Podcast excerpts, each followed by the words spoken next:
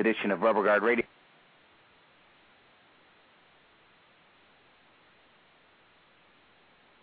Alrighty. Alex, are you on, brother? Okay. Alex, are you on? Yeah, I'm here. Can you hear me? Alrighty. Yeah, technical issues here. Welcome to the December 19th edition of Rubber Guard Radio. I am your host, KZ, and I have my tag team partner, Alex Saint, on the other line. How you doing, brother? Hey, I'm doing all right. How you doing this evening? Not bad, not bad. In the Christmas spirit and ready to go. Ready for the Christmas. Are you going home for the holidays, or? No, I went home for Thanksgiving, so this Christmas I'm just going to stay at the house. I got invited to go to a sushi place for Christmas, though. So I might be getting some sushi for free. I'm not sure, but, yeah, I'm a huge sushi mark, so.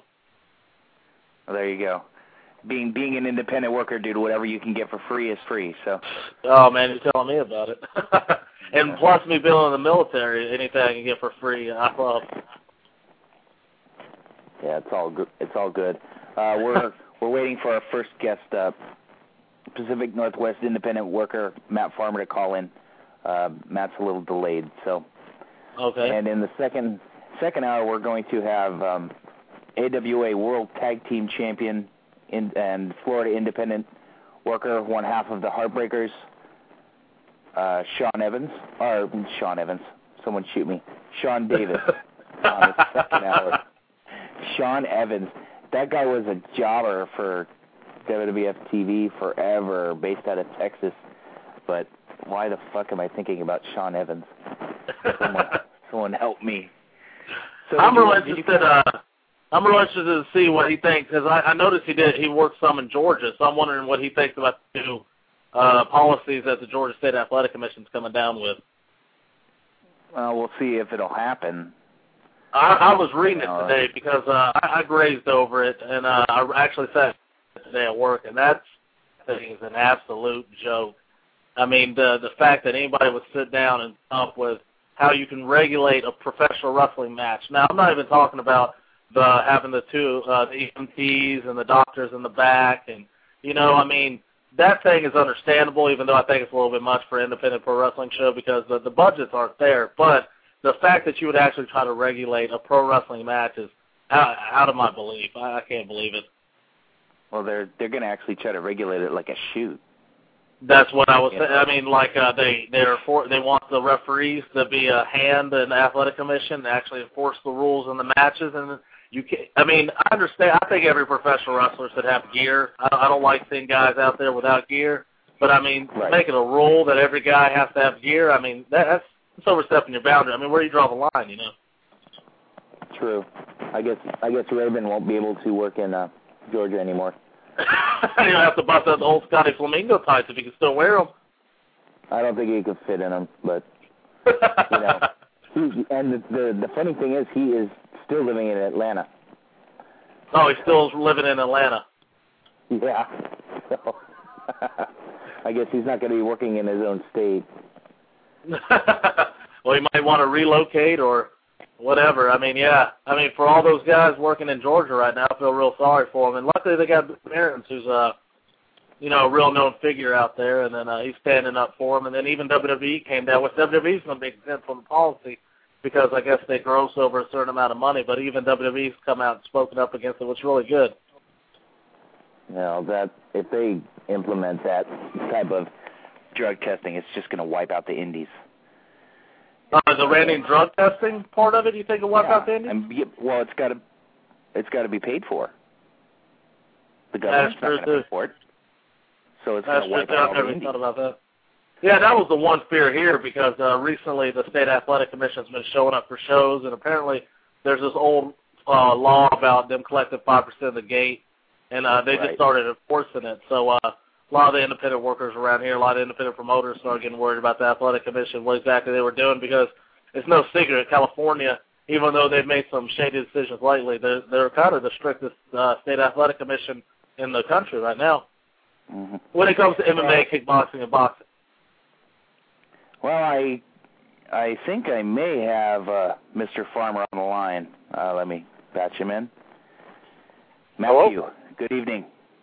Hey, how you doing? Hey, what's going on? Rebel Guard Radio. I'm sorry, what was that? Welcome to Rebel Guard Radio. Oh, well, thanks. I appreciate you guys having me. Oh, not a problem. Not a problem. I have my co-host on the line, Mr. Alex Saint from San Diego. Alex, what's going on, Ms. Palmer? Not much, man. Not much. Just enjoying the rain over here in the Northwest.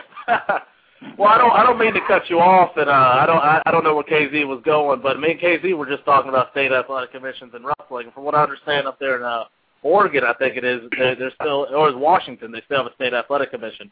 So I was wondering what your thoughts on the state athletic commission up in Washington. You know, I've actually battled the state.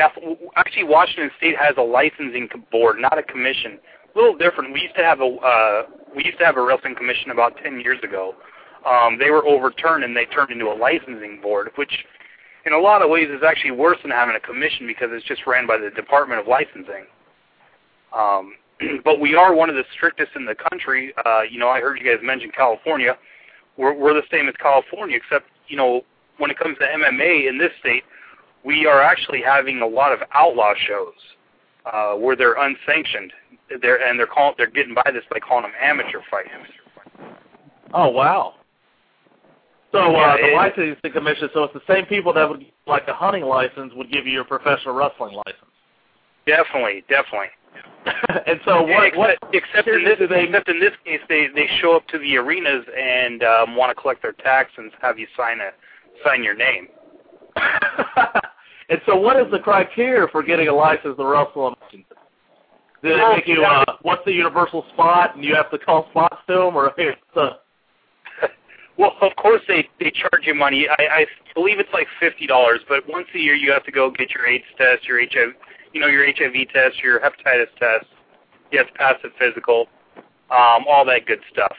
And of course they regulate the shows. They want to make sure there's guardrails.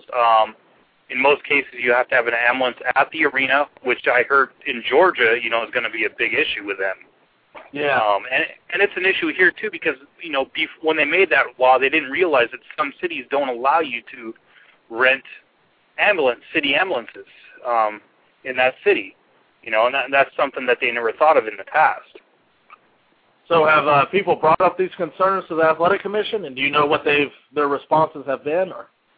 Well, unfortunately, you know, the athletic commissions, they don't care. You know, they really don't. I know for a fact Washington State's athletic commission has never turned a profit except for the year that WrestleMania was here. So you know, I really don't even understand the whole the reasoning behind it as far as the state's concerned. So the people that regulate wrestling, obviously they have to pull in some kind of profit. That's why they ask for the $50 licensing fees and stuff like that. But I mean, if let's just say I was running a backyard show, for example, and I wanted to get my guys licensed, how would they be able to meet the criteria if they were able to pass a physical? Or, I mean, what's the screening process? I mean, do you have to write down who your trainer was? I mean... No, definitely, and that's a problem. You know, we have kids that wrestle that have as much training as or less than a backyarder, but as long as you're 18, over 18, you don't have crazy felonies or AIDS, you could get a license. See, down here in California, we have a lot of, I know a lot of workers that work down in Mexico, and actually my trainers have just made a couple trips to Mexico, and there's actually a testing process to get a license. You actually have to get in the ring. Yes. You actually have to get in the ring, and you actually have to do stuff in the ring. And I mean, while it's strict and stringent, I mean, I could, if anyone was wanting to give me a license, I would want them to somehow prove that, I mean, if I was going to go through the process, I would want them to make me to be able to prove that I was a professional wrestler, right to the backyard, because at that point, if you have no criteria, anybody can get a license. Definitely. Well, you know, in Mexico, it's a little different because I work down there too, and they're not really that strict. As long as the promoter vouches for you, and if you're a gringo, they're going to say, yeah, you're okay. The first time I went down there, I worked out for a couple hours in the gymnasium there in Tijuana, and then they said, okay, you could work. I didn't have to get a license. I didn't have to get past no physicals or tests. You know, I know California, for instance, they don't have a license. They don't have a commission when it's concerned for wrestling, though. No, not yet. But there was a lot of discussion because the State Athletic Commission started showing up to shows and asking for 5% of the gate or another value. I think it was either $300 or $500, depending on the size of the audience. But actually, I have a funny story about Mexico. One of my trainers, he's a luchador, and he went and wrestled in Mexico and lost a hair match. And then he couldn't grow back his hair for 5 years. I thought that was so funny and so awesome. I mean, how serious they are about it. Yeah. Well, you know, I'm all for commissions as long as you have a representative from the wrestling side there. The problem with the wrestling commissions is that they're usually based on boxing or MMA or martial arts. It's a totally different, you know, it's totally different. You know, when we were down in Portland and we actually got the commission abolished in Portland, you know, they had some really antiquated laws on the books, such as a punch could actually land you in jail. Throwing a punch could land you in jail. Throwing somebody from the ring is an automatic disqualification. You know, these laws. Was like Bill Watts on the board of the State Athletic Commission, or was it? Yeah, I think he was. You know, in Washington State, it's against the law to pile drive somebody. Oh, you know? Really? That's an enforceable law? Memphis. Well, it's on the record. It's on the record. It's on the law books as being such. They've never enforced it.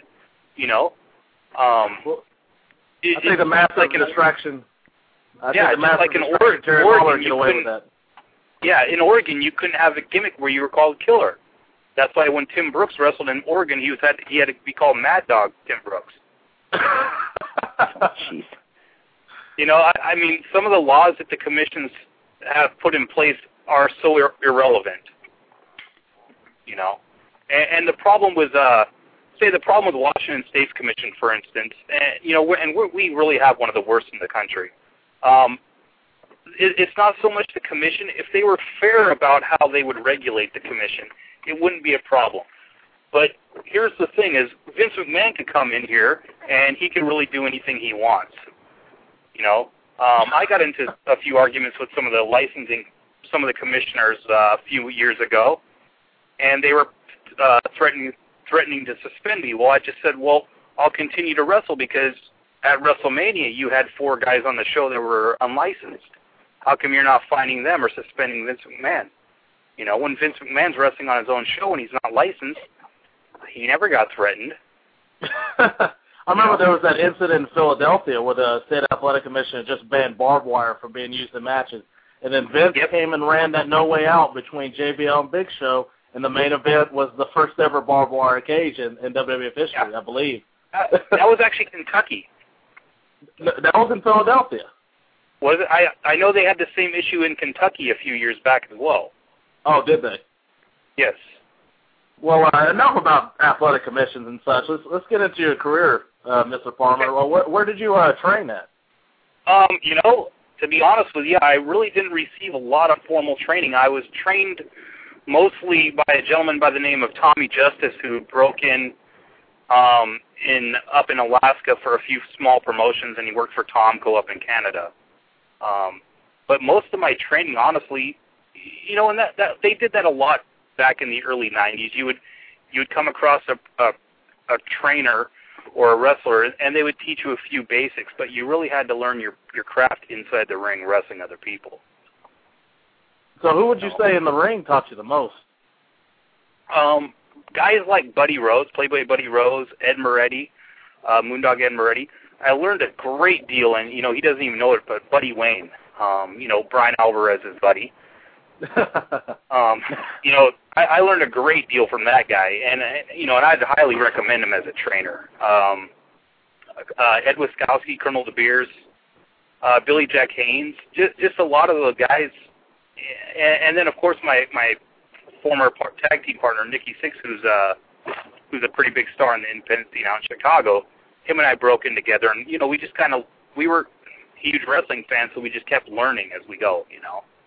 So did you go to shows and ask the wrestlers, hey, do you mind showing me some things, or how exactly did you get in? Well, you know, really back then we didn't have schools in Washington or in the Northwest for the most part. We just hung around shows. We would go, as soon as we got our driver's license, we were, you know, in our car every weekend going to shows.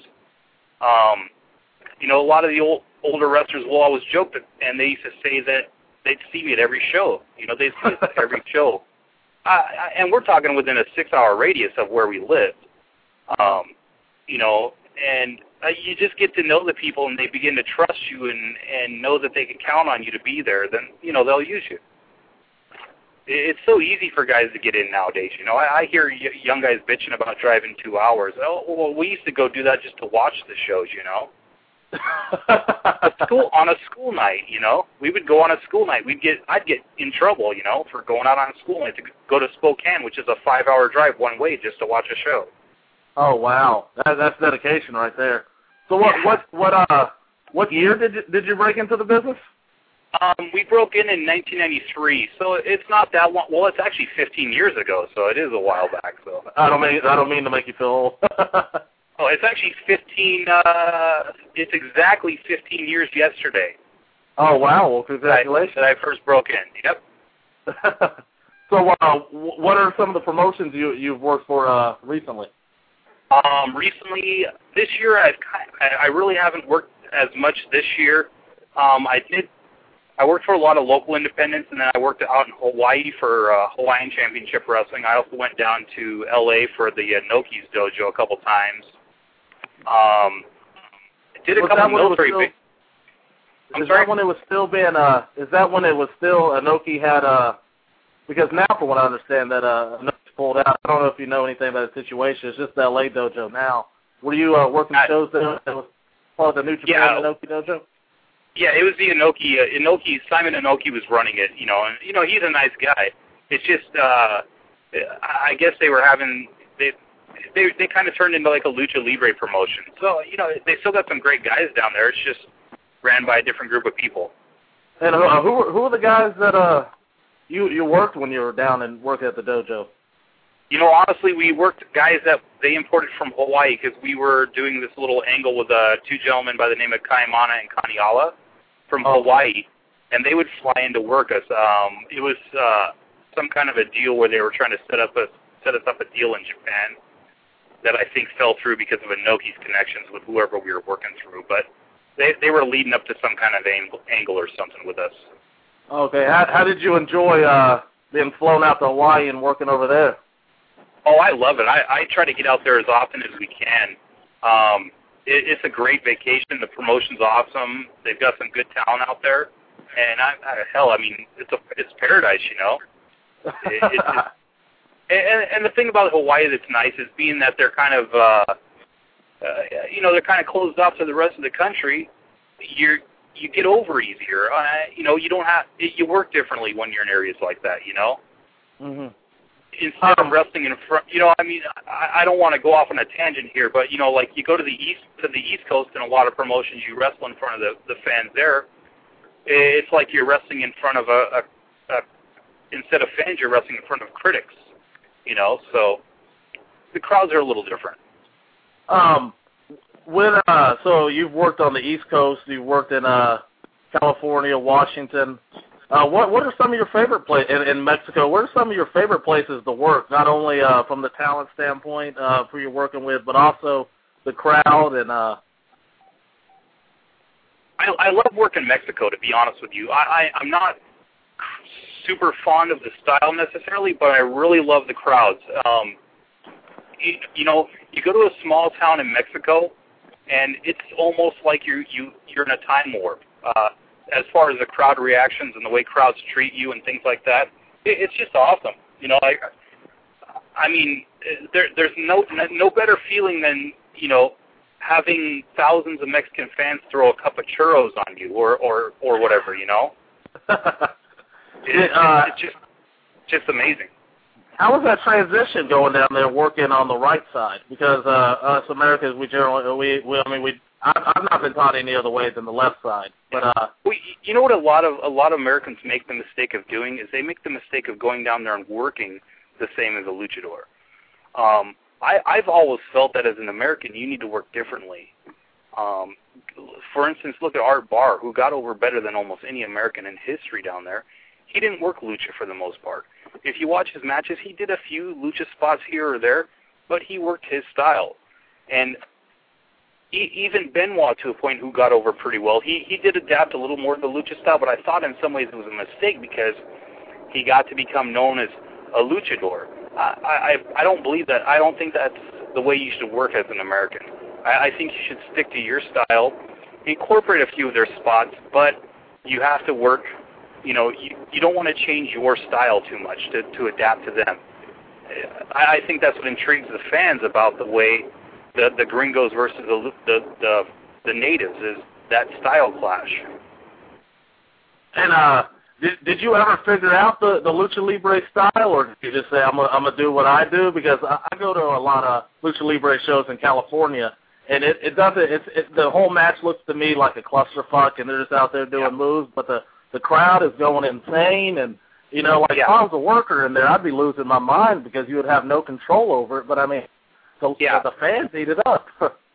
I have had a chance to work out a lot with a lot of luchadors. I worked out at the Gymnasio in Tijuana. I also worked out with a couple of luchadors up here. So I learned the style. I learned a lot of the moves, and I would incorporate them. But, you know, in Mexico, the top stars, they work with each other so often, and they spend a lot of time in the gyms together with each other that, you know, it does become a choreographed spot fest almost, and I don't care for that style so much, so I stick to my own style, you know. And to be honest with you, if you're a top guy, you're more of a brawling style than you are a technical style, you know. Oh, definitely. I've seen it plenty of times with Psychosis and with Parker coming into work shows. Rey Mysterio Sr., they do a lot of the brawling stuff. Stuff. And I've worked a lot with those guys. You know, some of my favorite matches were the Villanos. You know, those guys are awesome wrestlers. Awesome, but they can adapt, and so could I, you know. And so it makes for interesting matches. Mm. And so so you said you never went to Japan? No. I've had like 3 opportunities to, but each time something came up at the last moment. You know how wrestling goes. You're ready to leave, and then it changes at the last minute. So, of all the Japanese promotions, I mean, do you care, or what promotion would you like to work the most? Now, if it was my choice now, I'd like to work for N.A.W.A. 10 years ago, I probably would say probably New Japan or All Japan. Right. Now I would love to get an opportunity to go over there just to see the country. So I wouldn't really care for what promotion it was, but I think it'd be a great opportunity just to get over there and see the culture. Definitely. And then, hey, KZ, you still on the line with us? Yeah, I'm here, brother. I'm just listening. Okay. I mean, this is your show, brother, so, I mean, if you got a question, pitch in. Actually, I don't mean to steal it from you. No. You are the co-host, brother. Yeah, I thought he was sleeping over there. No. No. Not yet. Maybe when Sean Davis comes on, but yeah. We'll see. Now, KZ, you're down in San Diego, right? No, Alex is in San Diego. I'm outside San Francisco. Oh, okay. I'm near Ed Moretti, as a matter of fact. Oh, great. Awesome. So awesome. I do have some questions for you. Go ahead. You say that you enjoyed working with Buddy Wayne. Yes. Is there anybody that you've ever worked with that is as light as he is in the ring? Yes, actually, as a matter of fact, Buddy Rose is just as light. Ed Wiskowski is just as light. Believe it or not, Finley is light. He was to me, at least. I've heard different stories, but to me, he was very light. Arn Anderson was really light. I'm trying to remember. I think as far as Finley's concerned, if you're his friend, then he won't be light. Well, I don't necessarily think that's true. I think it's how you react to him. You know, because a wrestler, as soon as they lock up, they know how the match is going to go. They're going to know if it's going to be an easy match or a hard match. And by that I mean it's easy by things flow right. You know what? When I was breaking into the business, I'd hear a lot of the old timers say that match was easy, and I was offended by that because I thought what they meant is that they didn't work hard. But it was just the opposite. They worked hard, but everything flowed smooth. Everything was smooth. You know, there's a big difference between a great worker who's smooth and a great worker who's clumsy and stiff and hard to cooperate with. You know what I mean? Mm-hmm. Yeah. My first 4 months in the business and easy matches, if I can just sit there and listen and be told what to do and the crowd still reacts. That's an easy match. And that's the truth. Mm-hmm. Yeah. I have to admit, Alex is being trained properly and he is working with the proper people. So, he's learning properly, which, is a plus for everybody in the business, let alone fans as well. Alex is being taught, the old school way, mm-hmm. Not go out there and kill your opponent. You're supposed to be working together. But, well, it's time for a little shooting, Farmer. I need to know your honest opinions on Chico Alvarez. My honest opinions, man. I've known Bryan a long time. I've known Bryan before he started the newsletter. Hell, I think I still have a copy of his first newsletter. He's asked me to burn it, but I still believe I've got a copy of it. I took Bryan to his first wrestling show. Not his first wrestling show, the first show that he worked. I like Bryan. I just saw him Sunday. We watched the pay-per-view together, him and Vinny and Craig. He's a nice guy, really nice guy. Yeah, he was put over rather well on the Honky Tonk Man, the shoot thing for kayfabe commentaries, because one of the last questions was, what are your feelings on she writers? And he didn't have kind things to say about Meltzer or Keller. And then it came to Alvarez, and he said, Bryan's my friend. He's a good guy. I've never heard anybody say a bad thing about Bryan. Well, I have. I've had people say bad things. I've heard people say bad things about him. And I've heard stories where some wrestlers have, and I've actually witnessed some wrestlers threaten him.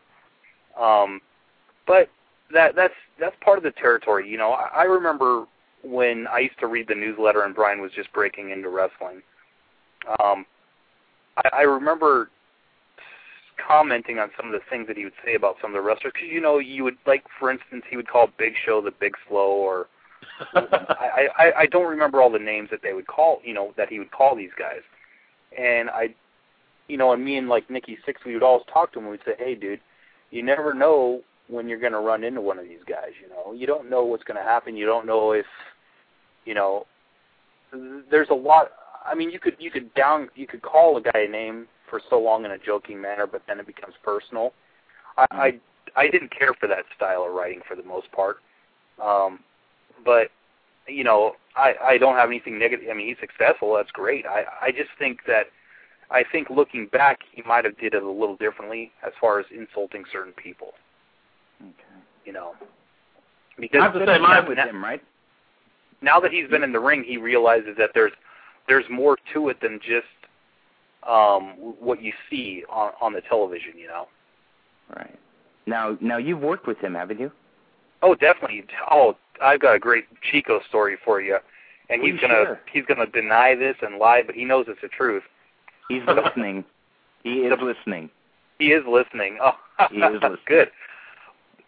The worst, I wouldn't say the worst injury, and he probably knows exactly where I'm going on this one, but the stiffest move I've ever received in my life was from Bryan Alvarez. the motherfucker, we were up in, I think it was like Abbotsford or New Westminster or something like that, British Columbia, and he was going to do a swanton dive on me, and he'll say that I positioned myself too far away from the turnbuckle, but in fact he body slammed me, so he actually put me in position. Well, he got on a turnbuckle 20 feet away from me and decided to swanton me, and he landed directly in my stomach. And were you the guy that he drew the diagram for of where he wanted you to lay for the swantons? I remember hearing a story like this. I don't know. I didn't hear that story. That might be his side of the story, but it felt like, and he was only like 130 pounds at the time, but it felt like a 500-pound Big Show sitting on my chest. It was so bad. It really was. So what do you think of Bryan in the ring as a worker? Oh, he's good. I'm not going to put him over now, but now that I know he's listening, I'm not going to put him over. But no, he's good. Solid. He's solid. He's fucking stiff though. Is he really? Oh yeah. No matter what he tells you, he's fucking stiff. Well, yeah. Any Shoulders Torelli stories? I never get credit for it because Bryan usually gets credit for naming him, and he did name him Shoulders, but I actually get credit for calling for his name Vince Torelli because we used to all go work out together at Tim Flowers' gym in Tacoma, and I knew his first name was Vince, but I didn't know his last name, and I couldn't pronounce it. So I called him Vince Torelli, which was Ken Shamrock's original wrestling name. And Bryan didn't know this at the time, but I'd call him Vince Torelli. Well, then he adopted the name Shoulders Torelli. So I actually named him Vince Torelli. Speaking of Tim Flowers, what are your opinions on Tim Flowers? Oh, boy. You know, when I was breaking into wrestling, he was my favorite to watch. He really was.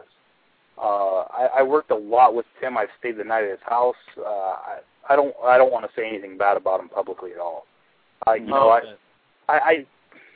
didn't care for the way that he'd run his promotion, but he ran this promotion probably the same way that I would do it. In hindsight, you know, we had our differences, but man, I can't say anything bad about the guy.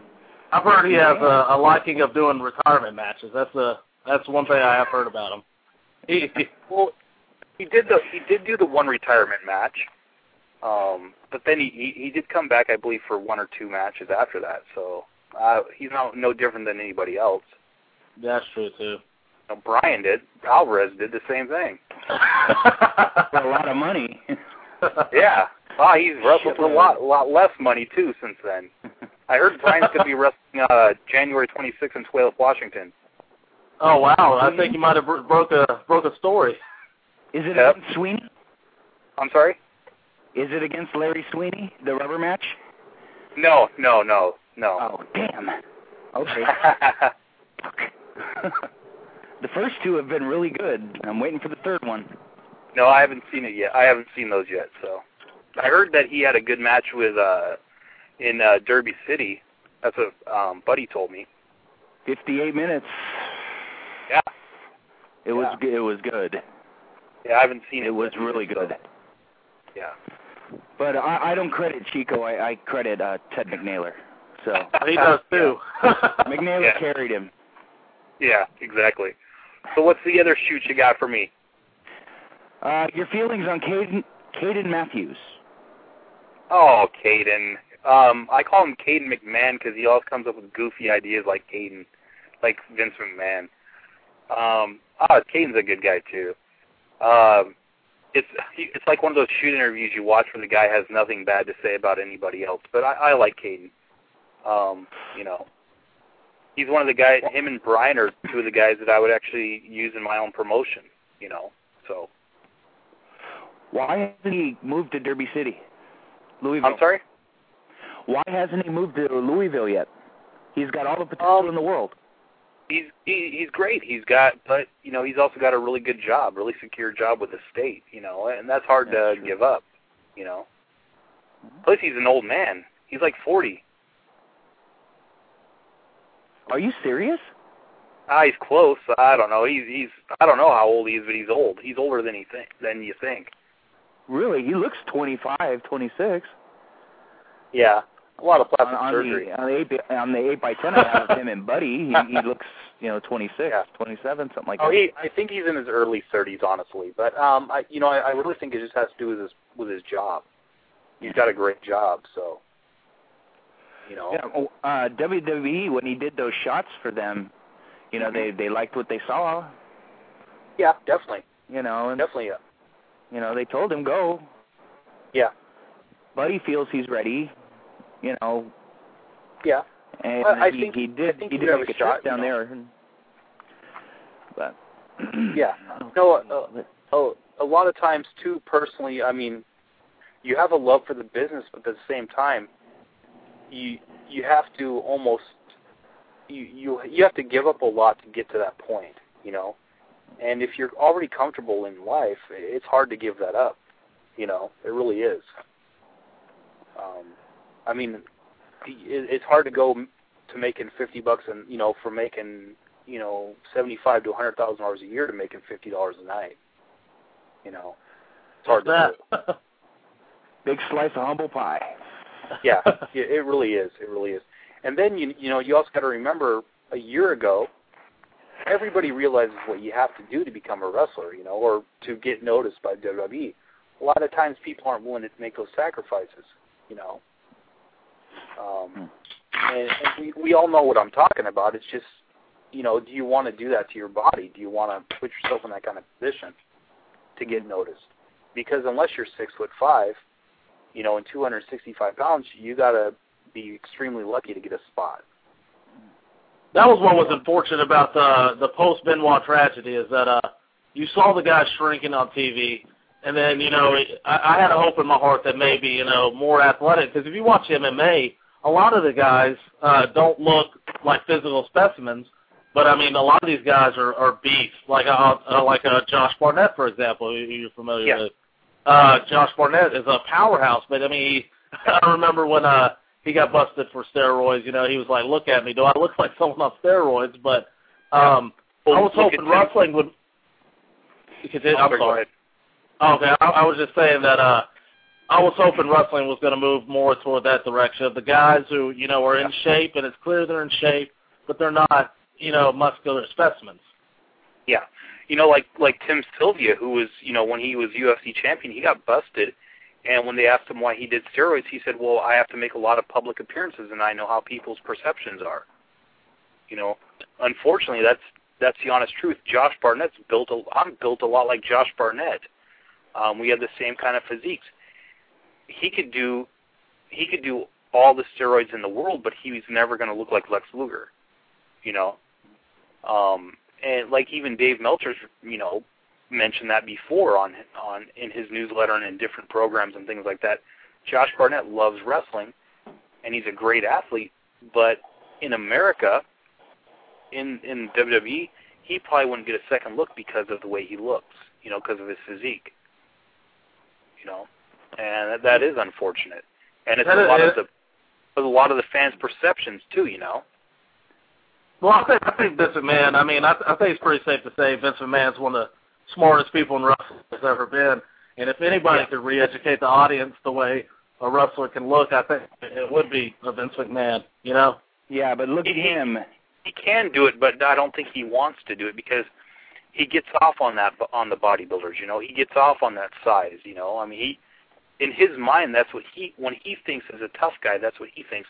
Walk into a gym where a bodybuilder's at, and you ask them who's tough, or you talk to bodybuilders about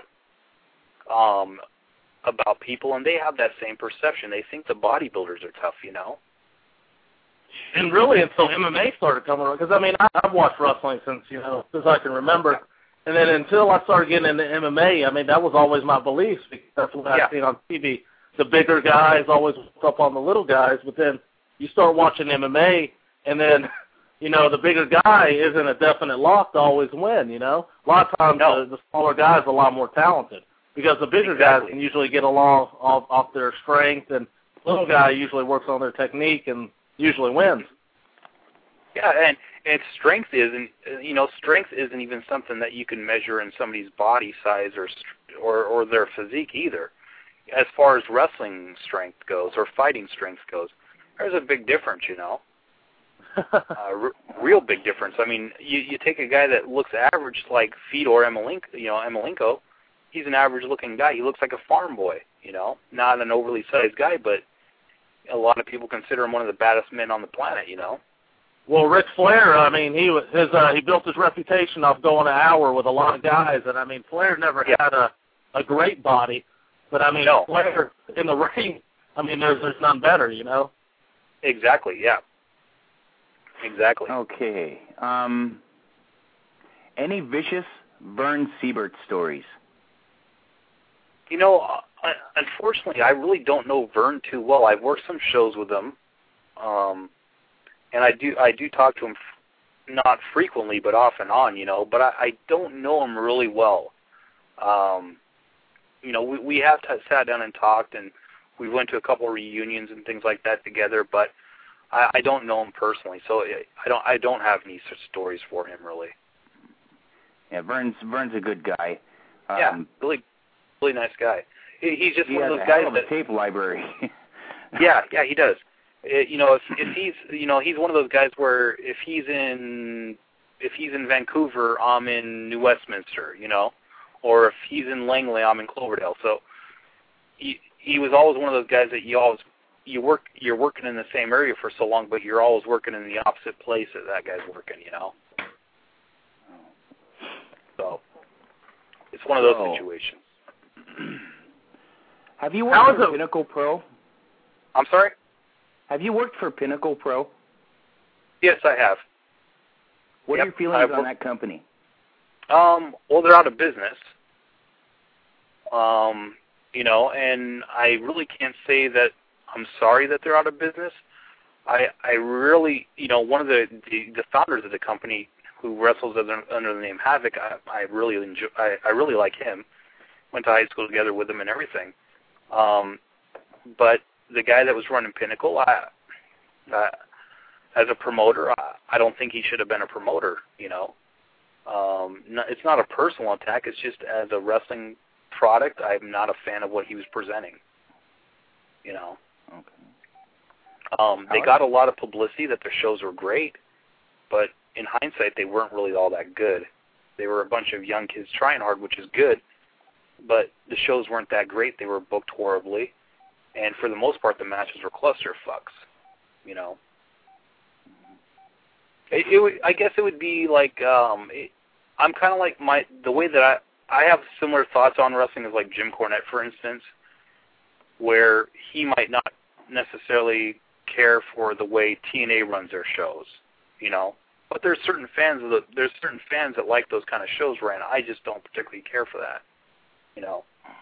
It's just my personal feelings on it. Alex, you have the office? Oh, okay. And so, oh, wow, you always catch me when I'm just listening, and then you catch me and you ask me to ask a question, and I'm just listening. So my mind is empty. Okay. All right, Matt, what would it take for the Suicide Kings to come down to San Diego to work a shot? Book us. Get somebody to book us. We'll do it. Alex. Yeah, and then again, KZ throws me on the spot. Yeah. Give us a lot of money and we'll come down there. I tend to get my guests booked, so it's kind of strange. I don't know. We'll do that. We'll do a show down there. My tag partner and I, we like to do shows where we could party after the shows.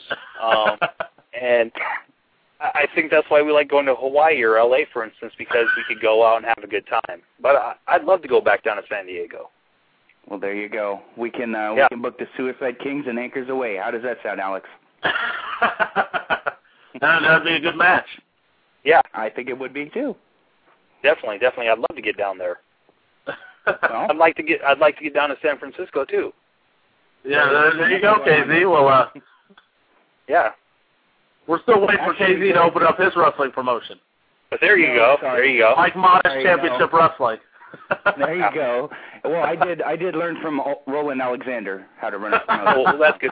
Well, you know, actually, since you brought up Caden Matthews and Bryan Alvarez, we are promoting a show January 26th in Tulalip, Washington, which is just north of Everett. And both Caden and Bryan Alvarez and Buddy Wayne are actually going to be on the show, so should be interesting. It's actually going to be Caden Matthews and Bryan Alvarez versus the Suicide Kings. Caden's running. How many shows has Caden ran? Will this be a second one or? Second or third, I think. I don't know. I don't know how many shows he's ran, or I know that he's never promoted shows himself. He's just helped out. Oh, okay. Are they gonna use Buddy's ring and? No. Buddy is going to be a part of the show though, so definitely part of the show. But we've got our own ring to use, so it'll be good. Will Richie Magnet work? You know, he's not booked on the first show, but we've got we're going to be doing monthly shows, and so we're going to be because we're going to try to do a little old school booking where we introduce guys as we go. We don't want to blow the load on the first show. Right. How are the Washington fans to work in front of? I mean, I know about the East Coast fans and the West Coast fans, but how are the Pacific Northwest fans to work in front? Are they real smart, or are they critical, or how? Not for the most part. It depends on like for instance, Pinnacle shows where they're running in the same building, month in and month out. And a lot of the fans were actually friends of the workers, and that's why they were mostly successful, is because most of the fans were friends or buddies of the workers, because they had a lot of new students.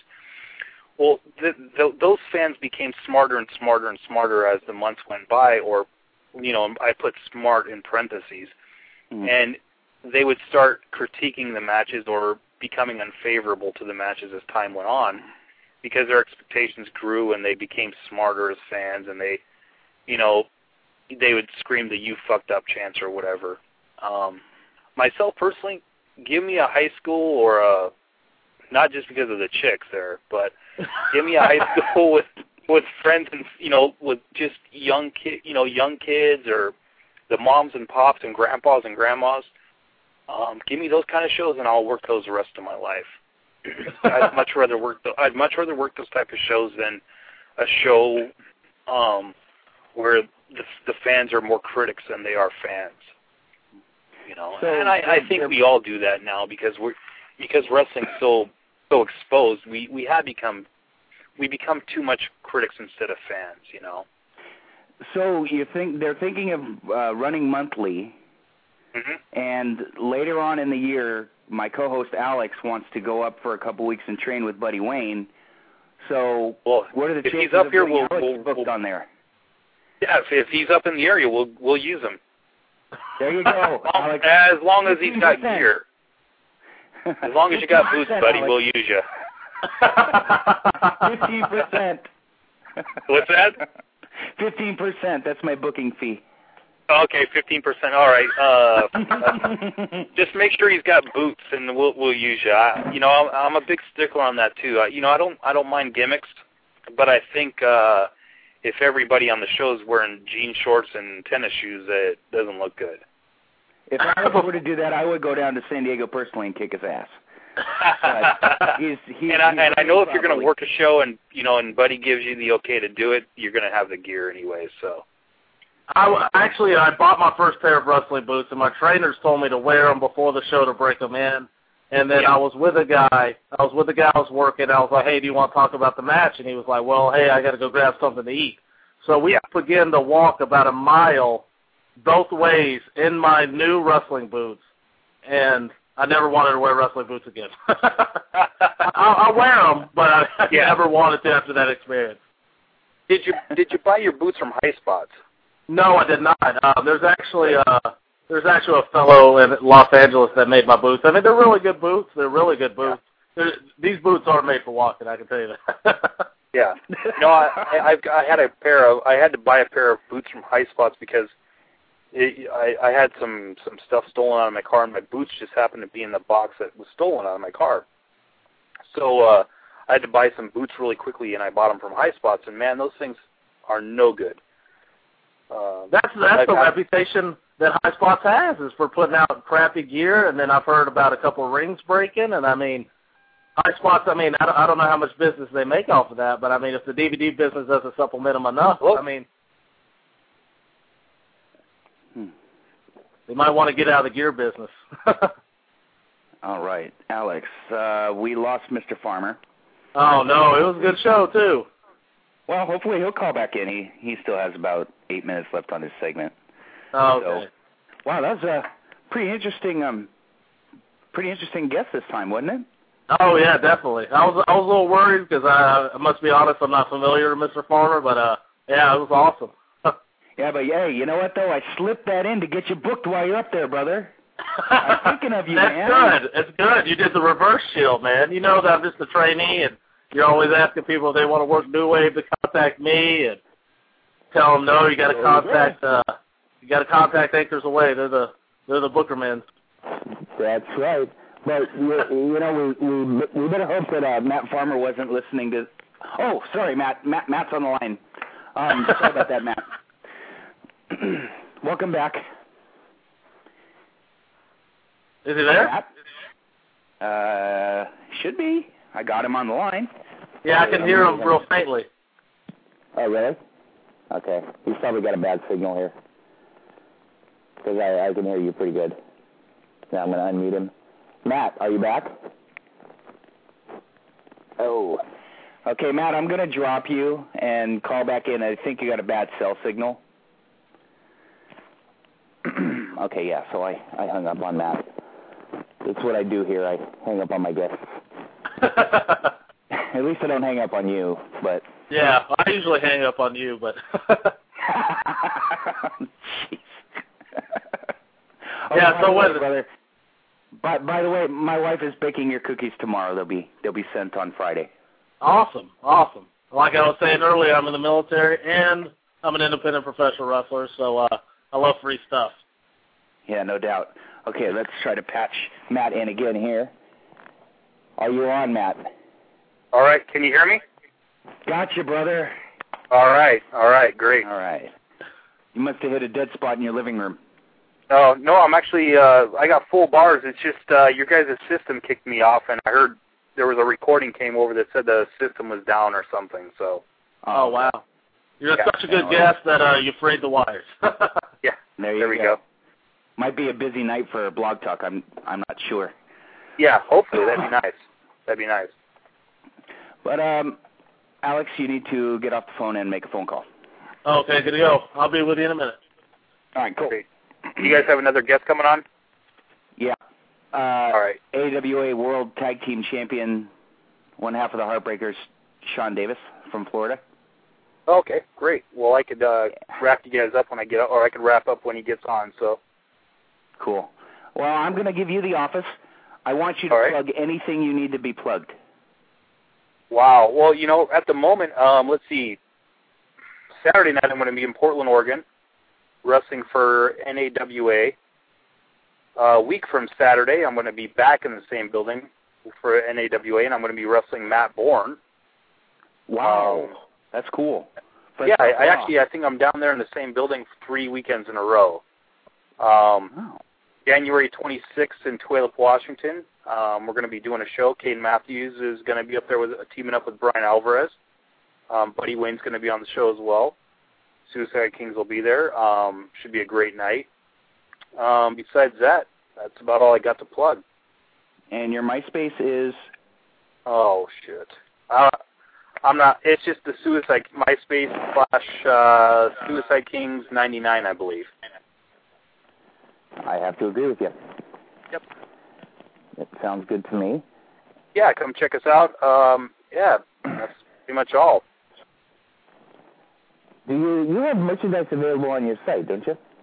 I'm sorry, what's that? Do you have any merchandise available on your MySpace? No, not right at the moment. We've got a few DVDs and things like that. We've been really lacking on as far as selling gimmicks and things like that. We've been getting pestered a lot to get some stuff out there. We've been dragging our feet doing so. That's one of the things we're working on right now, actually. So cool. We hope to get a line of stuff out this within the first quarter of this year. Okay. When in a little over an hour, I'm going to give you a call because I have a guy that makes and designs T-shirts. Okay, great. So I'm going to give you a buzz and maybe we can hook something up there. Awesome. So, that'd be perfect. You know, he designs shirts for ROH.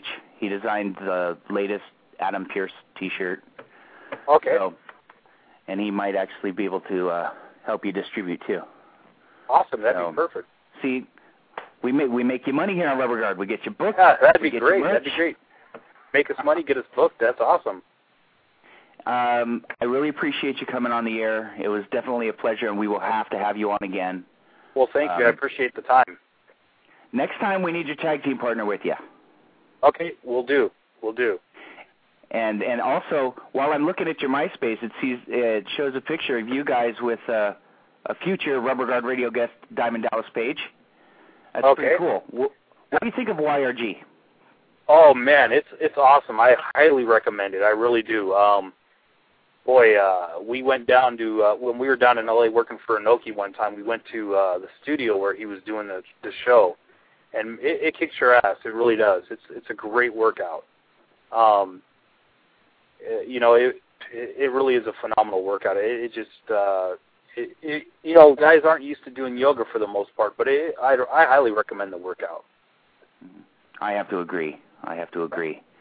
But once again, Matt, thanks for your time. I really appreciate it. Thanks, man. And you guys have a good night and have a good holiday. Oh, you too, brother, and be safe this weekend. Okay, thank you, man. Take care. Take care, brother. Bye. All right, well, that was Pacific Northwest Independent Pro Wrestler Matt Farmer. That was definitely an interesting interview. And now I have on the line AWA World Tag Team Champion Heartbreaker, Sean Davis. Welcome to Rubber Guard. How you doing, brother? Hello? Is he still there? Sean, are you on? Can you hear me? I can hear you, Alex. I can't hear Sean. Okay. Well, what we're going to do is I'm going to hang you up. I'm going to play a little drop here. And, okay. Do that one more time. All right. Hello? Sean Davis. Yes, welcome sir. To Rubber Guard Radio. Hey, man. It's a pleasure to be here. How you doing, brother? I'm doing good, man. How are you guys all doing tonight? Oh, not bad. Not bad. You sound a little beat, man. Rough weekend? Black market kicking your ass too hard, or they knocking the hell out of you, or what?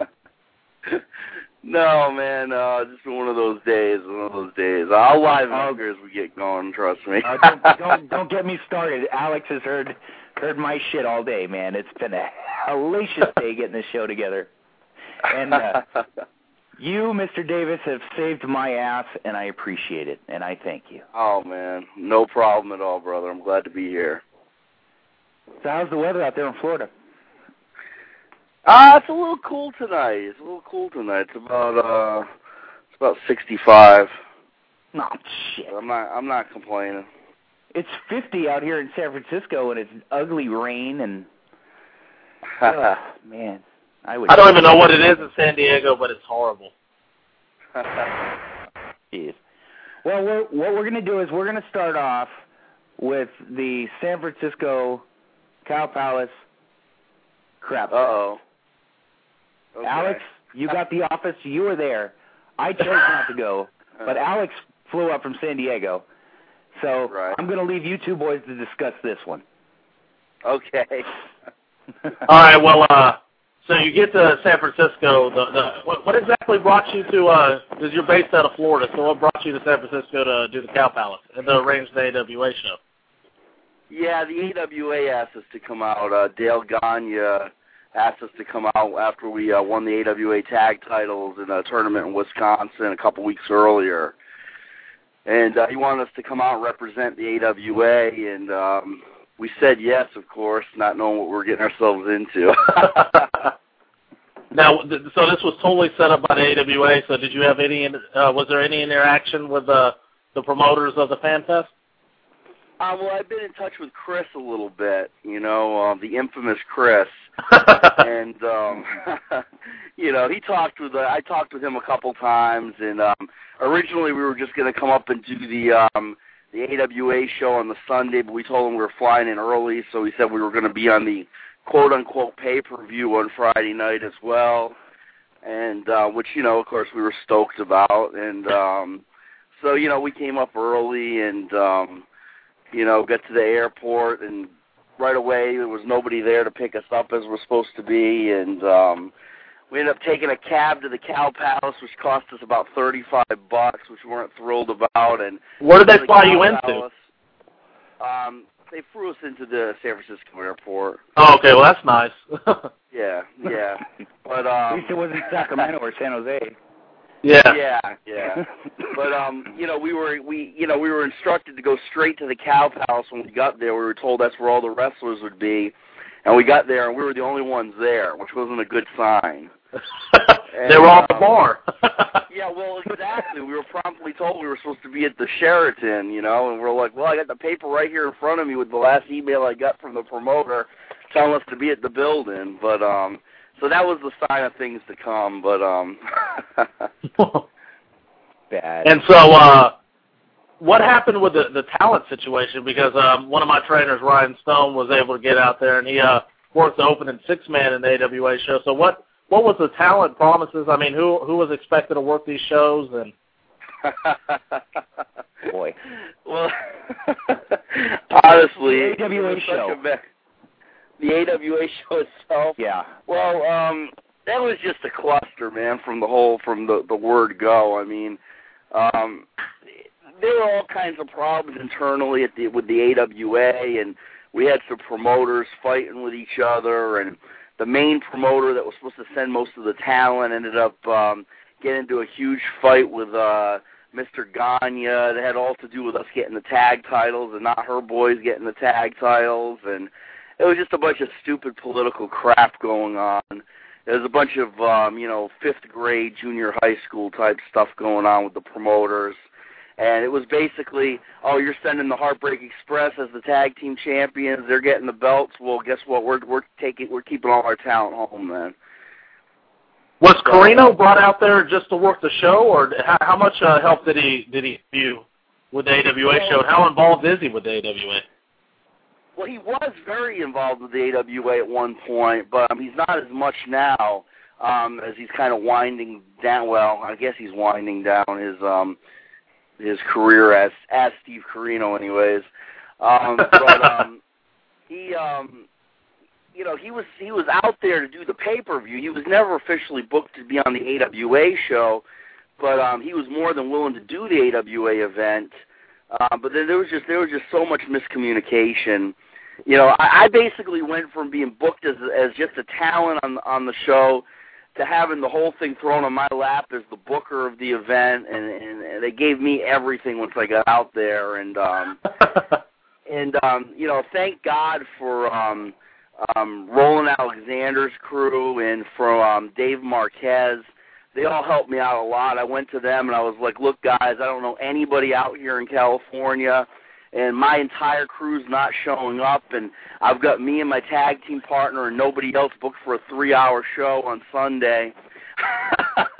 And they were all gracious enough to help me out with filling up the card, Speaking of talent to work shows, the Battle Royal comes to mind, and the Battle Royal winner, Shannon the Cannon Rich. I've been training for about 4 months, and I got 2 matches under me, but that looked vicious in there, working with Shannon. Oh my God, dude, he had no idea what to do at all. We went over. Once again, they were throwing things on my lap, which I take that as a compliment. Don't get me wrong. When things are going to crap and people turn things over to you, obviously they have some sort of faith in you, which is cool. But they turned it over to me to help kind of book the end of that Battle Royal, but they told me that guy had to go over. He had to be the star of it. He had to, shine on everybody for the last 5 minutes. And he just didn't have a clue, man. And what was really bad is when I was trying to set up the spots and everything for that Battle Royal, when we were trying to put the match together, every time I would get the guys together, that guy would disappear. He'd be off drinking beer, getting a sandwich, getting a piece of pizza. I swear to God, dude, the guy was anywhere and everywhere but where he was supposed to be, where we were talking over the match. He just didn't seem to give a crap one way or the other. It was like he knew he was winning, and that was all there was. That's all he cared about. He didn't care that he didn't know what he was doing. And it was, oh, my gosh, it was just it was a mess. I had a run-in with Shannon Rich, and he had a championship belt there, and then my trainer walked over to him and told him, hey, we use that same belt as our championship, our heavyweight championship for our promotion. And then Shannon Rich quickly informed them that he actually earned his belt. So, okay. Ooh. Oh. Wow. So you worked the Battle Royal. Did you have any? I don't remember. Did you have any interactions with Chavo Guerrero or? Oh yeah, we actually spent most of the match trading back and forth with Chavo. In fact, I think I still have the marks on my chest from the chops and stuff. And I still have the chipped tooth from the punch to the mouth as well. But that's another story. And I also have nightmares from the dressing room situation. Is well, I don't even know if I want to get into that on the air, but why not? We've heard pretty much everything that had to go down in that weekend. So yeah, there was a lot of craziness going on. But Chavo's a great guy, man. He's a little bit of a nut job, but he's a great guy. You know, you know, it's so funny because down here in Florida, we hang out with his brother Hector a lot, you know. We work a lot of shows with him, and I've been to the Caribbean islands a couple times with Hector doing shows, and he's just an absolute nut too. He's totally off the wall, and Chavo's exactly the exact same way, man. It's crazy. Did you have any interactions maybe this time or in the past with wrestling superstar Virgil? With Virgil, sure. I mean, I don't have any good stories about Virgil. Oh, man, I do. Yeah, I mean, you know, he's always been cool with us. I mean, I don't know what it is. He seems to take a liking to my tag team partner, Phil, and they always seem to, I don't know. I don't know if it's take a liking. I don't know how you take that how you want to take it, but I don't know. He always seemed to be hanging out wherever Phil was. So I don't know. In this business, you never can tell what that means, but... And then on the Sunday night AWA show, you worked Bad Blood and LTP, and I was wondering some of your thoughts, if you have any on LTP as a worker or anything like that. I know it was only one show, but... Yeah. Boy. Boy. You think he's listening to this right now? Or what? He will. No, I don't know, man. Those guys. Is he the? I'm sorry to sound ignorant here. Was he the taller guy or the shorter guy? He was the shorter guy. The taller guy is Bad Blood. Okay, no, the shorter guy. Yeah, no, he was cool as anything, man. He was cool. He was very, very cooperative, very cool, very friendly. Yep. He just went before that match. He had just come back from a tour of 0-1. He trained. Okay. He trains up here at the Noki Dojo, LA Dojo, and then. Man, he was great. Yeah. Now that we've gone down this road, do you have any stories about the taller guy in the match, Bad Blood? Well, you know, he. Oh boy. Well, you know, I'm not much for political correctness. So I'll just be open with it. The guy's a jerk. So, I mean, I'm just going to be, you know, straight there with you. You didn't want to cooperate, or? You know, the first thing he tells me, and remember, I'm booking the show, you know, which really was nothing to be proud of. But I'm the one that had the big headache here, you know. And I'm trying to put the matches together, and this guy comes up to me and says, I don't really know if we want to work with you because I don't think you can keep up with us. Oh, wow. Yeah, and it's like, you know, way to make a great first impression on the guy booking the show, you know what I'm saying? And, you know, but that was before he knew I was the booker, and then things kind of changed from there. They didn't get worse, but they didn't necessarily get that much better either, but, you know, things just kind of, I found out he had kind of a reputation among the boys. I mean, I found that out before the Battle Royal, where guys were going around basically offering money to different people that would stiff them in the match. So. Oh, wow. Yeah, so, I don't know. Sorry, buddy, if you're out there listening to this, but, you know. He will. I got nothing personal against you, but, you know, maybe you need to calm down on the attitude a little bit. So, do you have any stories from I know it's probably a real hectic weekend from you, but were you able to enjoy any of the fan fest? I mean, oh man, I gotta tell you, man, we had a great time. We had such a blast, you know. Me and Phil, man, we always have a good time, pretty much, you know, whenever we do anything. But we had a great time, man. We had never been to San Francisco before, and you know, we're huge old school wrestling fans. So just being able to go to the Cow Palace, you know, the home of Ray Stevens and Pat Patterson, Roddy Piper, you know.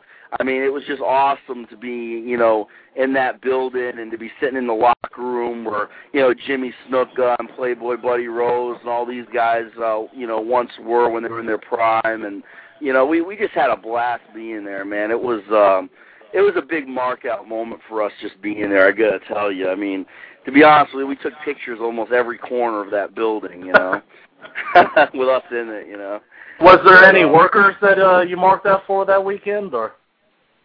I mean, I've met so many guys now over the last several years. I've met pretty much almost all my childhood idols, and I've had the pleasure of working with most of them. So there's a lot of guys that, for the most part, I've already met most of everybody that was there, to be honest with you. But it's always cool. Anytime you get around any of the legends, man, it's always cool, And, just getting to hang out with Corino. Corino's a buddy of ours, and he's always a blast to hang out with. Well, yeah, I will give you a mark-out moment, though. I got to admit was meeting the Great Muta was pretty cool. I'd never met him before. And, Phil and I, man, we got our pictures taken with him. We didn't care what anybody thought, We didn't pay for them, but I mean, but, we took out our camera and, got a couple of shots with Great Muta in his costume, and also with Ultimo Dragon, who was cool as anything, too. And, we had a heck of a good time, man. Everybody was cool, I actually met, it was the first time I'd met Barry Darso as well. And, we're pretty good friends with Bill Eadie, Demolition Axe. So it was pretty cool meeting Barry Darso for the first time, especially because we got a series of matches scheduled against them for UXW in Orlando coming up. So. Oh, wow. Yeah. Speaking of markout moments, a lot of people who know me know this, that I'm pretty good about not generally marking out for people because I've met a lot of people, but the one person I did mark out for was a worker you may be familiar with from FIP, and that's Sweet and Sour Larry Sweeney. Oh, man, I love Larry, man. He's a great guy, brother. Yes. He is a great guy. To be honest, Sean, you are replacing him this evening. What's that, sir? You are replacing him this evening. Oh, I am? Okay, all right. Mr. Sweeney had personal issues come up, and he had to reschedule, hence the hurry up and contact you on MySpace gimmick. I got you, I got you. Yeah, what are your feelings on that? He's one of my favorites, man. So enough about the fan fest. I say that's been beat to death. Can you tell us about how you broke into the business? I was just, I was a fan of wrestling my whole life. I probably started watching when I was about 7 years old, and, I was just always a huge wrestling fan. I grew up, was a big world-class fan in Crockett, and, of course, I grew up in the Northeast, so the WWF was the big, live event to come to town, but it was always a little bit cooler to talk about the Freebirds and the Von Erichs and Hulk Hogan at the time, and, I loved it, man, and, I always wanted to break into wrestling, and when I moved here to Florida when I was 19, just by chance I ran into an old wrestler by the name of Brett Wayne Sawyer, and he's the brother of Mad Dog Buzz Sawyer. And he had quite a few big runs earlier in his life in like Portland and Georgia Championship Wrestling and stuff. And he ran a wrestling school down here, and I went for a tryout and started with him, and got to train with him. And Tommy Rogers of the Fantastics was there also training. I learned a lot from Tommy, and that was like November '96.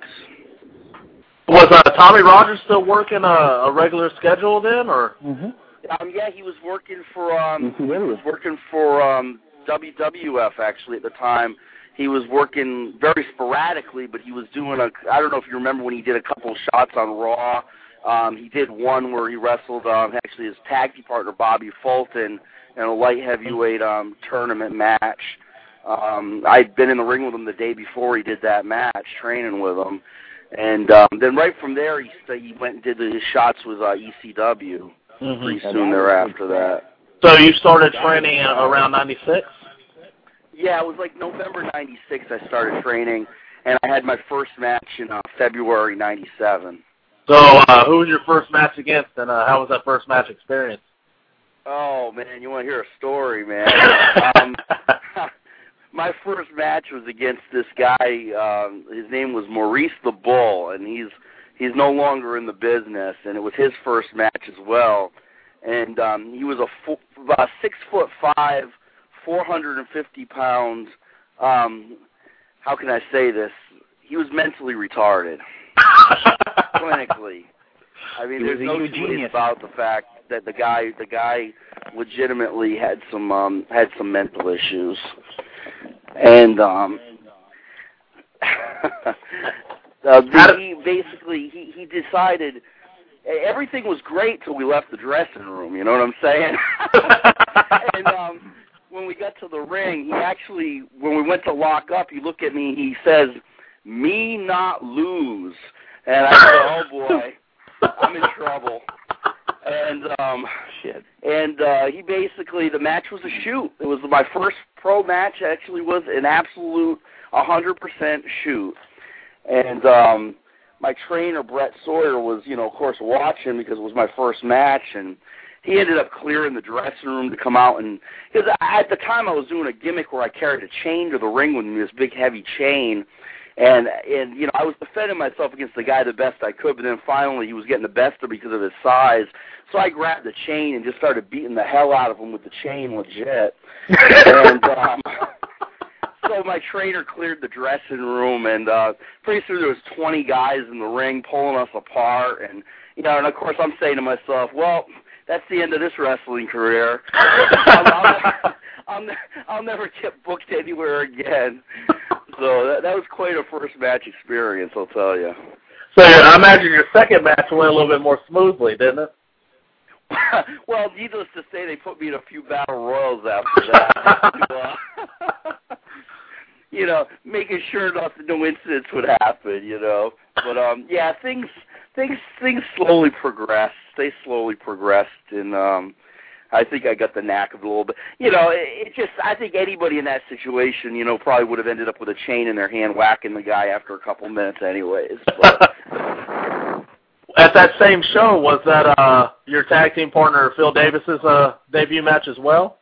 No, Phil didn't debut until I believe it was summertime when he debuted. I think okay, well, this is wrong. July or August.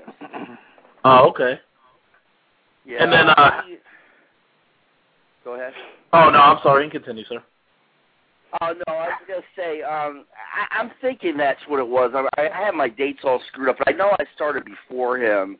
Mm-hmm. And then him and his brother Scott actually started working with us. I don't know if a lot of people don't know this, but Phil has a twin brother named Scott who also wrestles, but he wrestles sporadically. And he teams with us now and then in six-man matches down here in Florida. But they had pretty much taught themselves to wrestle, and they were just naturals. And they came to our school one day, and they got in the ring, and they'd never been in a ring before. And they got in and just wrestled circles around everybody at the school. So Brett started, formally training them. They started working with us. And, I was pretty much married against them with various partners for about 2 or 3 years. We just wrestled each other constantly all over the place. Then what happened was Scott's work schedule changed, and he wasn't able to keep wrestling on a regular basis. And I'd lost my tag team partner, so that's when Phil and I decided to start teaming up. Oh, okay. And then around what time was this? This was in 2000 that we started teaming up. Oh, okay. We had about 3 years where I was always feuding with Phil and Scott all over the place here. You just had really small shows here in Florida.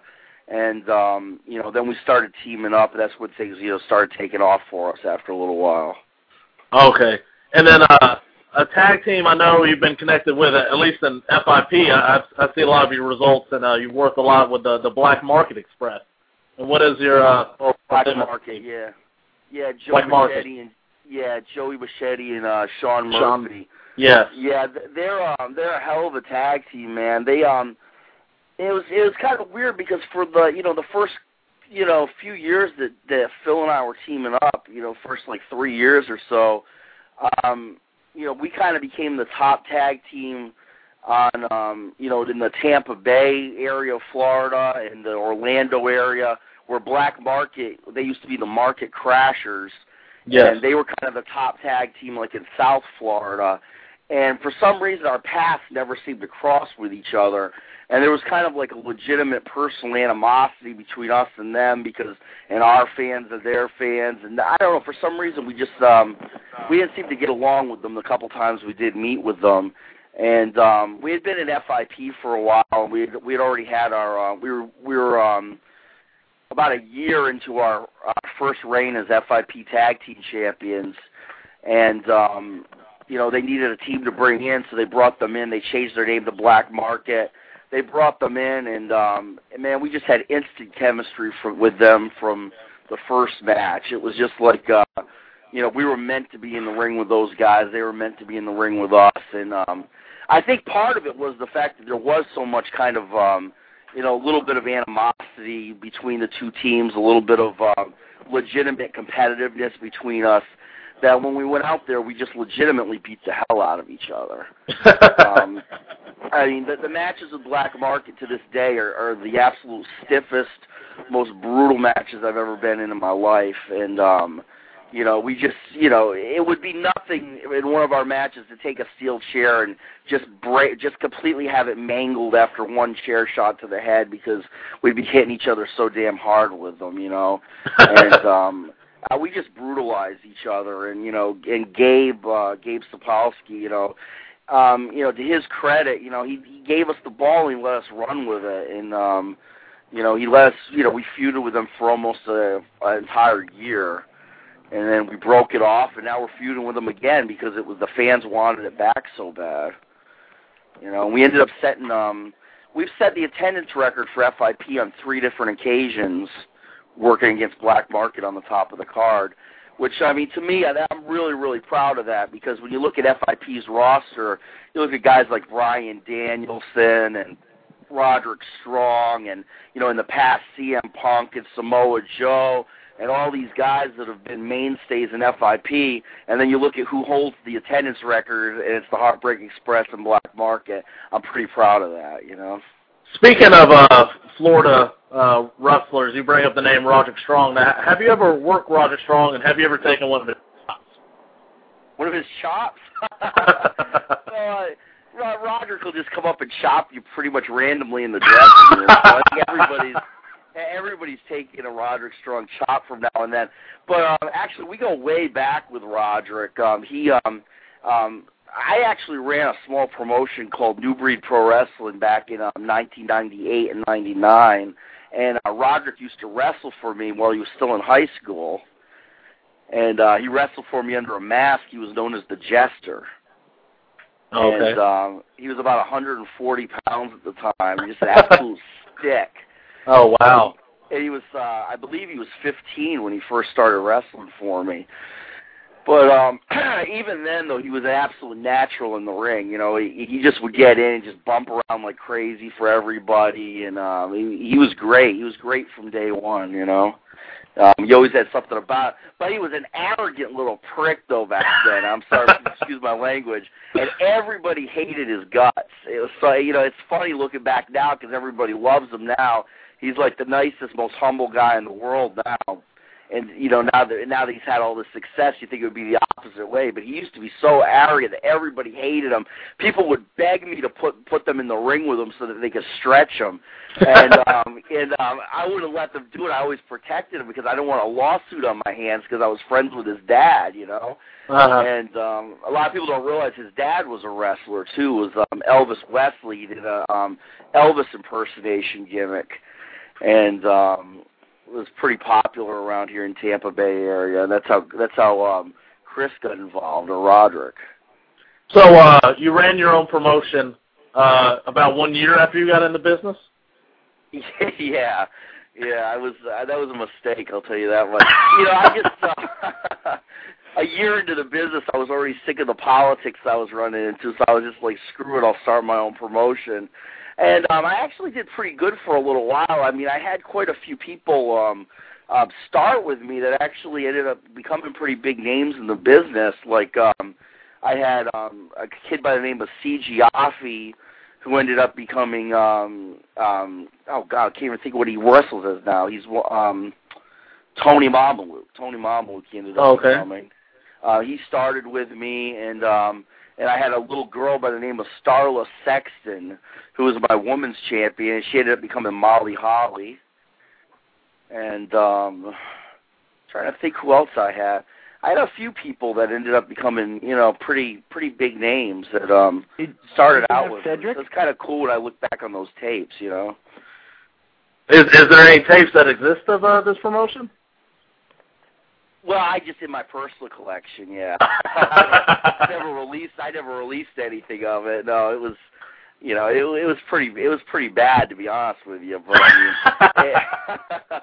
you know, but it has a lot of fond memories for myself. You know, we would bring old timers out of retirement. Like the biggest show I had, I actually drew a crowd of about 800 people to one of my shows, which was a huge, like, unbelievable success. It's because we brought out old timer Bugsy McGraw out of retirement. Oh wow! And I was just doing it just because I liked Bugsy. I was friends with him, and he wanted to get in there and wrestle just for the heck of it. You know, we advertised it, and we just were in shock when the building was standing room only to see Bugsy McGraw. We were all just in shock. We couldn't believe it. And when he came out, it was like Hulk Hogan himself was there. And I guess it's just because it was like his first match he had in like 5 or 6 years in the Tampa area, which was where he was a pretty big star at one time. And just all these people came out to see him, and you know, I had just actually ended up wrestling him on that show. He came out and just absolutely kicked my ass. And he was a tough old son of a gun, I'll tell you that much. You didn't have your chain with you that night? No. And I'm glad I didn't, because I'm sure he would have used it on me. Trust me.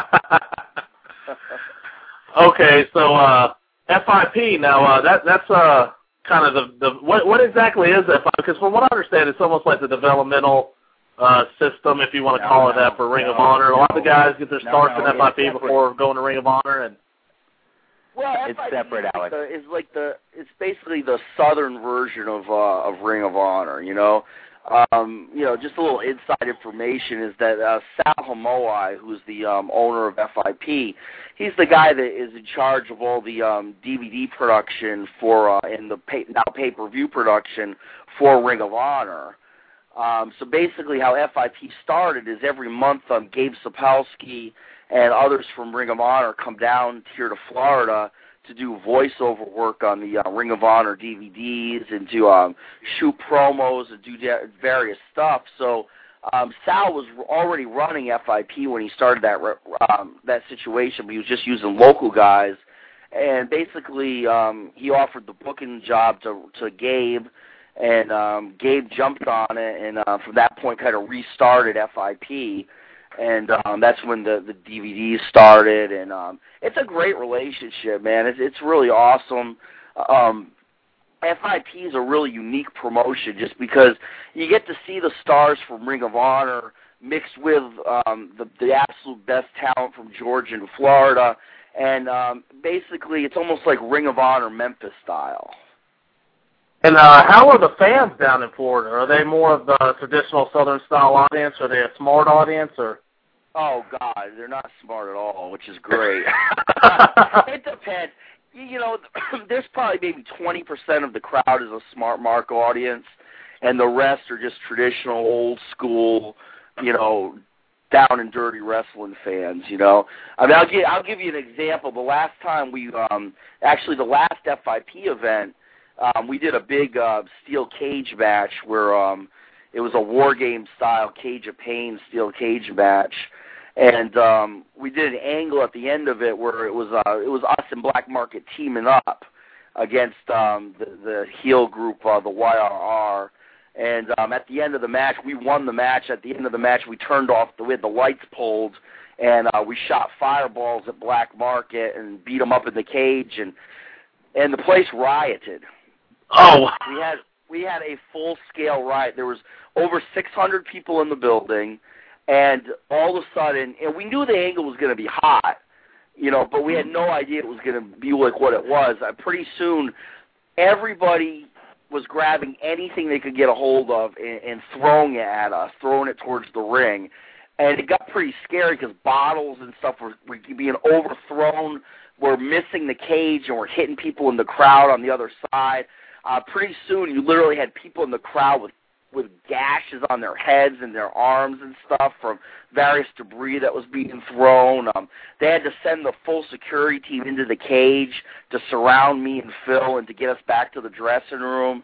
It was pretty crazy. It was by far the craziest thing I've ever been involved in wrestling. It was the most legit heat I've ever been involved in. It was absolutely crazy. Gabe was going nuts. He was like, he literally thought they were going to kill us. He thought he was going to see a lynching and have it right on tape on FIP, you know. It probably would have sold lots of DVDs, but it didn't get that crazy, you know.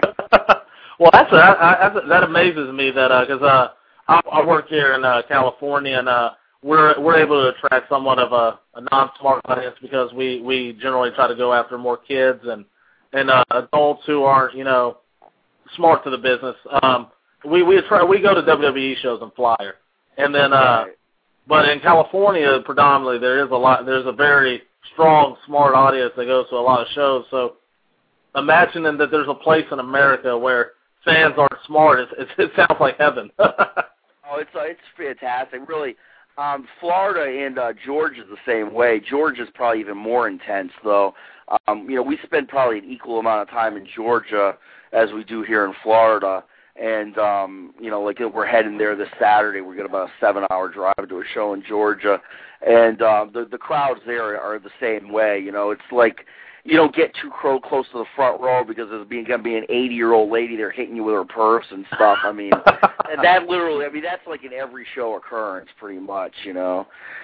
And I remember one show we did in Georgia where we had worked an angle where we had jumped Larry Zbysko, and he was playing babyface in this town, and we were beating him down, and the Armstrongs came to make the save, Bob Armstrong and Steve Armstrong, and we laid out the Armstrongs, and we hammered old Bob Armstrong over the head with a chair, and the people started, I mean, Bob Armstrong was like a legend in Georgia. Man, the people started coming unglued, and we quickly tried to get out of the place, and I went over to the police. They had police on duty, and I looked at the cop, and I said, you're going to have to help us get back to the dressing room. He looked at me, he goes, you're on your own. And, yeah. Obviously, nobody started the cops to the business either, you know. Oh, wow. Okay. I do want to go into the Georgia Athletic Commission thing, but how come? Have you worked in Ring of Honor yet, or? Yeah, we've made 4 appearances in Ring of Honor. Oh, okay. Well, I'm not seeing it here in my notes, but what shows did you work for Ring of Honor, and who did you work, and did you enjoy? Let's see. Oh yeah, we had a great time up there, man. And honestly, it's one of those things where it's probably one of our big disappointments to the business so far. That I mean, I hate to, you know, you don't want to sound like you're complaining about anything because we love the business and we've been so proud and lucky. But we've had 2 different occasions where we were supposed to go into Ring of Honor with a big, big angle, and for whatever reason, things just didn't work out. It didn't happen, you know. Actually, both times we were supposed to go in with an angle, the guys we were supposed to go in and work with ended up getting injured and having to take like several months off.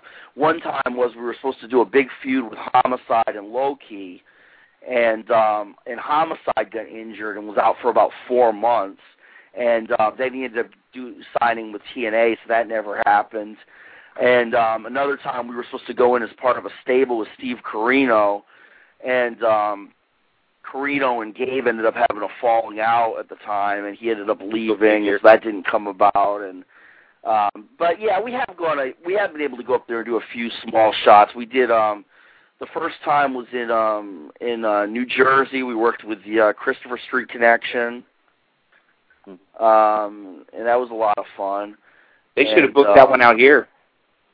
Yeah, yeah. that would have drew money out here in San Francisco. Those guys are great, man. Those guys, we're actually feuding with awesome. UXW right now. And we did a blood fest with them at UXW a couple months ago, and I think it opened us up to a whole new audience as far as a lot of the fans up in the New York area that follow UXW, because it was just an insane match. But anyways, back to Ring of Honor. Yeah, we worked with them the first time. The second time we went was in Long Island. We worked with Dixie. I don't know if you remember Dixie. Yeah. We worked with him and Jay Lethal. Oh, okay. And that was a fun. That's actually one of my all-time favorite matches, because we got to open that show, and it was a pretty big show, and we just said the crowd was rocking the whole time. It was a blast. And then we worked once against Lacey's Angels. I don't know if you remember, that was Cheech and Cloudy. Yes. We worked with them. And then we did another show where we just did an angle. It wasn't really a match, but we went out for a match, but it ended up being us against Jamie Noble, and it was just more of an angle where we just kind of put over Jamie big. It was when he was still Ring of Honor champion. Okay, so I just brought it up. You were talking about Georgia, about how the cops aren't smartened up. Looking at these new Georgia regulations, it looks like the State Athletic Commission isn't smartened up either. What do you think about the proposed rules by the Georgia State Athletic Commission? Well, I think it's a big joke, to be completely honest with you. I mean, well, first of all, thank God it doesn't look like any of this stuff is going to pass. They just put they just moved it back 60 days before they make a vote, and there's just a ton of people fighting this. One of my best friends is Jody Peterman, who's an AWA promoter, and he's one of the top lawyers in Georgia, and we've got him, and he's giving me the inside on everything, and I don't think this is going to go anywhere. I think basically it's a bunch of people on the board that have no idea about anything to do with wrestling. I mean, some of the things that we're proposing, like, it would be an automatic disqualification if you left the ring. If you didn't break, if you didn't get out of the ring on the 5 count on a tag team match, it'd be an automatic disqualification. I mean, it's just ridiculous stuff. You could choke a guy to the count of 10. I like that rule. Yeah, yeah. It was clear that these people had absolutely no idea what they were talking about.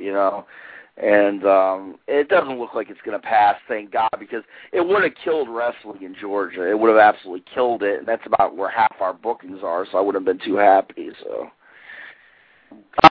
I see here on February 20th. Yes. Yeah. I am going to cut you off. Ah. Relax. Switch to decaf, young blood. All right. Sean. Yeah. You've gotten in the ring with the Briscoes. Yes. What is your honest opinion on those boys in the ring? I love Mark and Jay, man. They're like two of my favorite guys in the whole world. I mean, they're two of I'm very good friends with Mark and Jay. Honestly, man, they are. I mean, you hear people say this kind of stuff all the time. They are two of the most genuinely down-to-earth, nicest guys you will ever meet in your entire life, man. I mean, those guys are just down-home boys. They belong here in Florida, because they're just like down-home, like country boys. I don't know what the hell they're doing as being Yankees, you know what I'm saying? they should be here in Florida. They're just, man, they're the nicest guys in the world, man, and they are just like so willing to give when it comes to being in the ring with them. They're not pushy about getting their spots in. They are just like, what do you want to do? We'll do whatever you guys want to do, however we can put you guys over. They are just the nicest guys, man. I can't say enough good things about Mark and Jay. Yeah, I'm a huge Briscoe mark. I love their work. My only problem is the last 6 months or so, they've sped things up in the ring. They slow down a little bit. Other than that, I mean, you know, I've had this talk with them too, you know, because I mean, I'm good enough friends with them. I feel I can be honest with them. And like they had a match on one of the last FIP shows where they worked with a couple guys from up north. I can't remember their names honestly, but they were in for just the weekend, and they worked with them, and it was clear that the Briscoes were totally outclassing these two guys. You know, I mean, it wasn't even an even match. The two guys that were in there were really scrawny little guys, and Mark and Jay let them kick out of all their finishers. I mean, they must have hit them with 6 or 7 like big major finishing moves in a row at the end of the match, and they kept letting them kick out of one after another after another after another. And it was just getting to the point where it was kind of ridiculous because, I mean, it was so obvious that they were just, you know, that this match should have been over in 5 minutes, you know. And but that's how they are, though. They're just very giving guys, you know. They really want to make their opponents look as good as possible. But you know, sometimes though it's a little bit overkill. I think they've watched too much of the Dragon Gate promotion, but that's just me. Right, maybe, you know, where it's constant action, and but right. I'm also thinking it might also be the Booker's problem, because I think that. Right. The enough that Jay and Mark do in a match, in a 20-minute match, could be stretched to a 40-minute match. But, right. You know, Gabe, I don't want to put Gabe on the spot, but Gabe doesn't give them that 40 minutes. Right. You know what I'm saying? I feel that they have this match in their head. They want to paint this picture for the people, but they're not given a big enough canvas. That's the feeling I get. But they are exceptional. That could be part of it, too. You know, I'm a big believer in less is more, but, I mean, you know, to me, I mean, Mark and Jay could do a quarter of the things they do, and the match would be just as good, if not better. And the thing is, you'll see this, if Mark and Jay ever go to WWE, they'll probably spend 6 months in Ohio Valley just being told to slow things down. And then when you see them in WWE, you'll see that they'll still do the big moves, but you'll see them do a quarter of them, and the ones that they do will mean that much more because they'll mean something. You know, not to say that things don't mean anything now, but it's just hard. If you're seeing 20 big moves right in a row in the course of 5 minutes, how many of those are you really going to remember? Exactly. How do you think the wrestling business got to work in that style? Because, I mean, I grew up and watching, you know, the less is more style, and that's a style that I want to incorporate in the ring. But a lot of guys, they like doing the big moves. They like seeing the big moves. But, I mean, if you tell a good story and lead up to the one big move, it usually means so much more than if you do 50 big moves back to back to back to back. They don't remember them.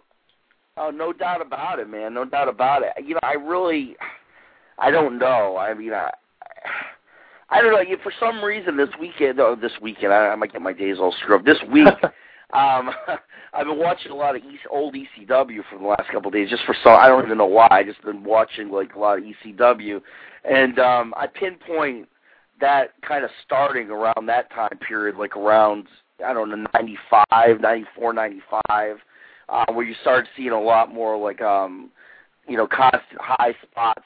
It seemed like the fans went from you can tell the Philadelphia fans are at least they were very impatient, and they didn't like any types of really story being told.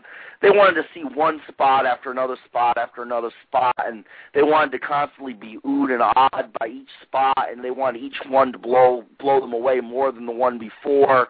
And I kind of pinpoint that as the time that everybody that was following ECW then and kind of like how that evolved, that's kind of how we got to where we are now with the constant high spots.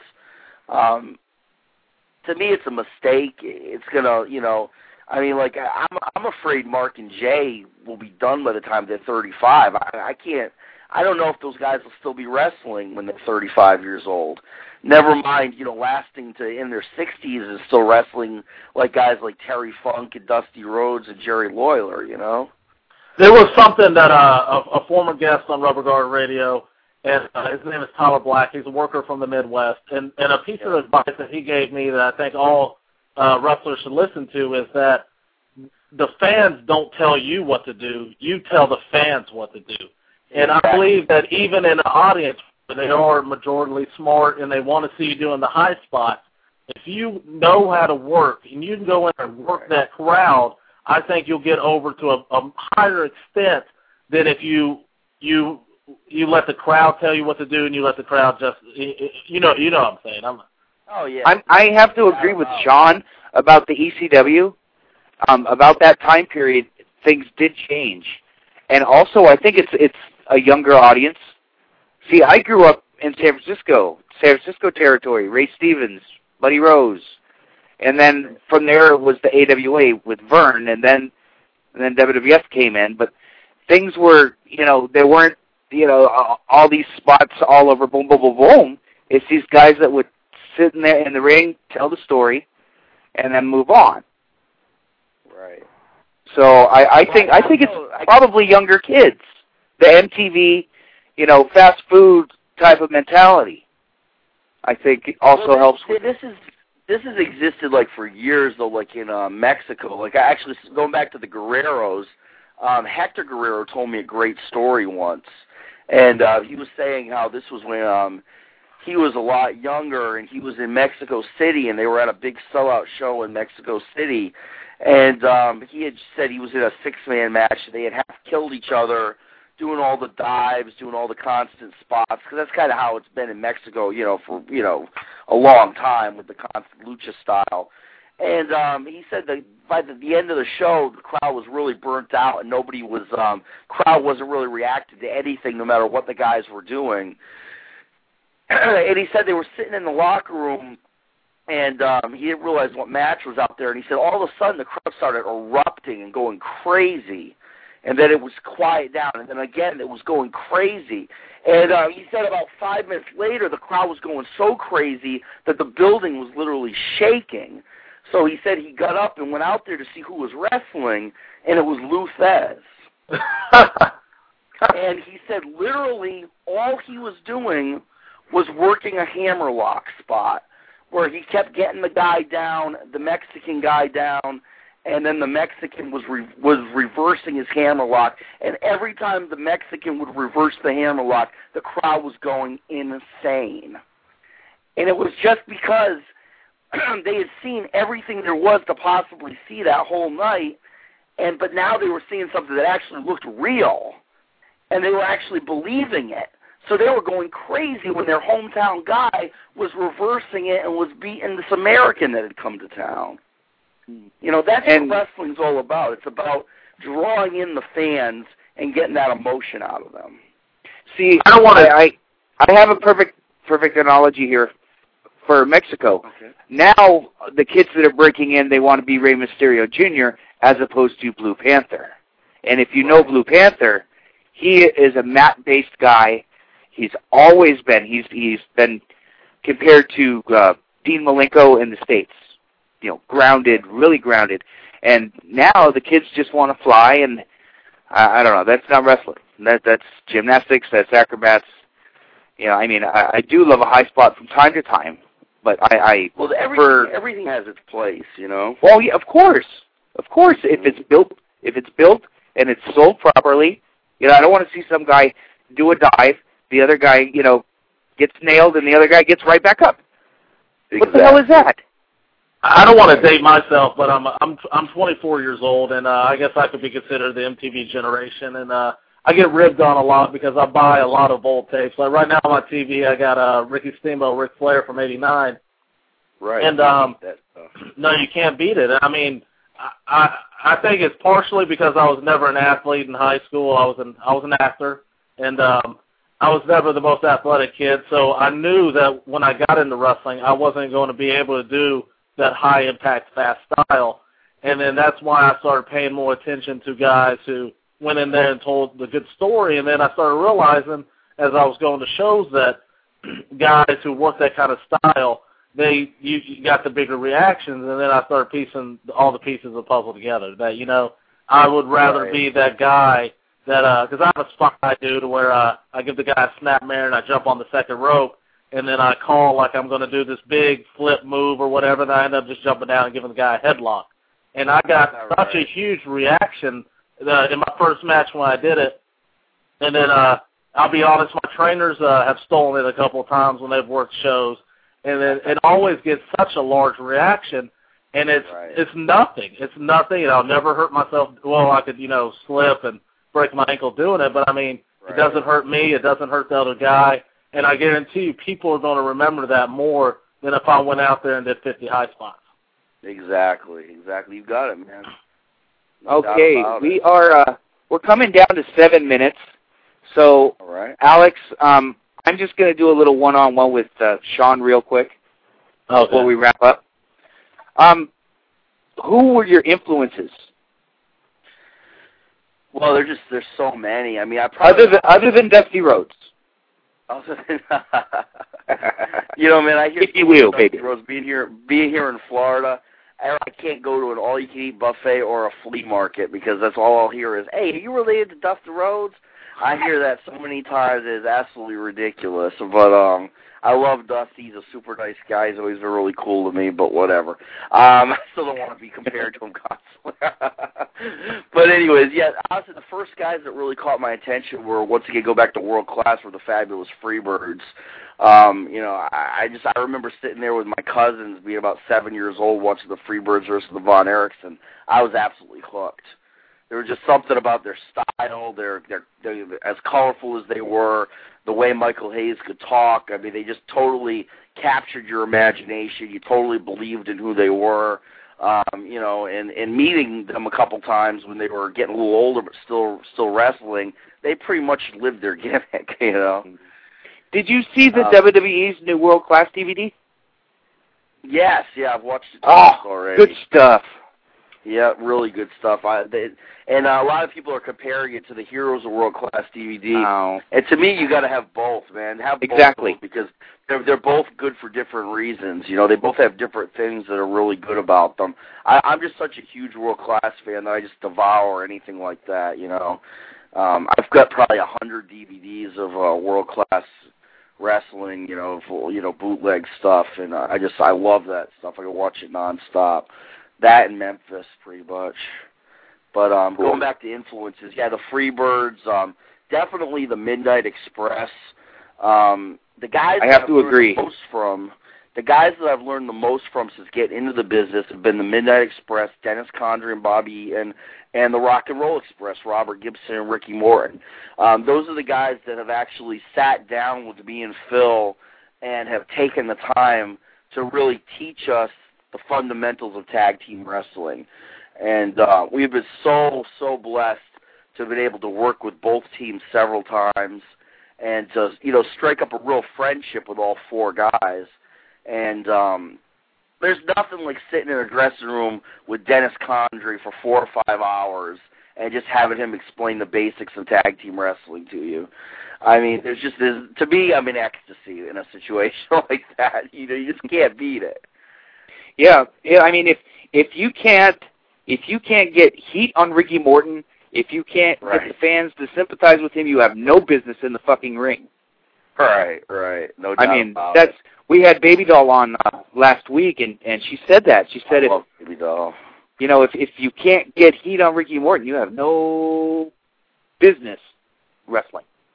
Have you guys ever had Ricky on the show? Ricky? I'm trying to get Rick on. If you ever get Rick on, you need to do at least a two-parter with him. And the first thing you need to do is either get about a 6-pack or a 12-pack of beer in him.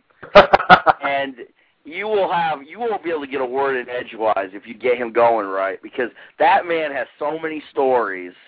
Last time I was with Ricky, a quick story here, we were in Georgia, and we had done a show the night before, and we were at a local buffet the next day. It was Ricky Morton, me and Phil, a couple other local wrestlers, and Ricky started. We were all together, sitting together, you know, and it was breakfast time, and the place was packed out, and Ricky started telling stories.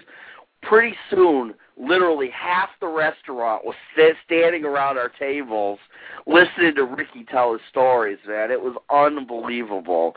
That man needs to write a book. And then, God. and that it would be an R-rated book, but it's gonna be he's gonna do it. It would be bigger than the rough cut of Bret Hart's book. Bret Hart's rough cut was over 1,000 pages. Was it really? My God. Yeah, they had to really cut it down. But they'll eventually, hopefully, put the whole damn thing out. But we're running down to 3 minutes. Okay. So, Sean, I really appreciate you coming on. It was a pleasure for me. And I'm sure that Alex on the other line, got a history lesson and learned a couple things. Cool, man. I would like to probably see what we can do about getting you to come out to San Diego to work for the promotion that Alex works for. How do you feel about San Diego? Oh, man, I'd love to come back. I've been to San Diego once. I'd love to come back to San Diego. Okay, well, what we'll do is Alex will get in contact with you, and we'll see what we can hook up. He's got Ryan Stone's number in his cell phone. He met Ryan. Oh, well, you have the boss's number, so. Oh, right. Oh, is he the boss? Yeah, he's the boss. Oh, okay, all right. All right. Yeah, okay, so I'm going to give you exactly 1 minute to plug what you need to get plugged. Okay, sure, man. Everybody go to the Heartbreak Express website, www.heartbreakexpress.com. You can also go to the AWA website. It's www.awastars.com. Find all about the AWA World Tag Team Champions, the Heartbreak Express, where we're coming to town. Also go to www.fullimpactpro.com to find out about our big upcoming double dog collar bloodbath loser must retire match with Black Market. All righty. Sean, thank you for your time. I really appreciate it. The next time we got to get Phil on with you, we'll do a little discussion on tag team wrestling. Definitely. So I will be in contact. Thank you for calling in. I really appreciate it, brother. Thank you, guys. I had a great time. You guys take care. All righty, brother. All right. All righty, wrestling fans. That was Heartbreak Express member Sean Davis. That was a pretty fun show. From top to bottom, it was just good stuff. Remember to visit Rubber Guard Radio's sponsor, IVP Videos, www.ivpvideos.com, $2.99 single disc, $5.99 double disc, Lucha, Puro, some early MMA. He's got a lot of garbage wrestling, indie sleaze. He's got all kinds of stuff. He's got best ofs. He's got a kick-ass Bruiser Brody set on there. You can also check us out at www.myspace.com/rubberguardradio. If you are in the business, a worker, promoter, referee, manager, and you would love to be interviewed, contact me. Or if you're a fan, contact me. I love to have friends, and we will be back tomorrow night with our special guest, David Fuller. And who knows what else? Take it easy, guys. We'll see you later.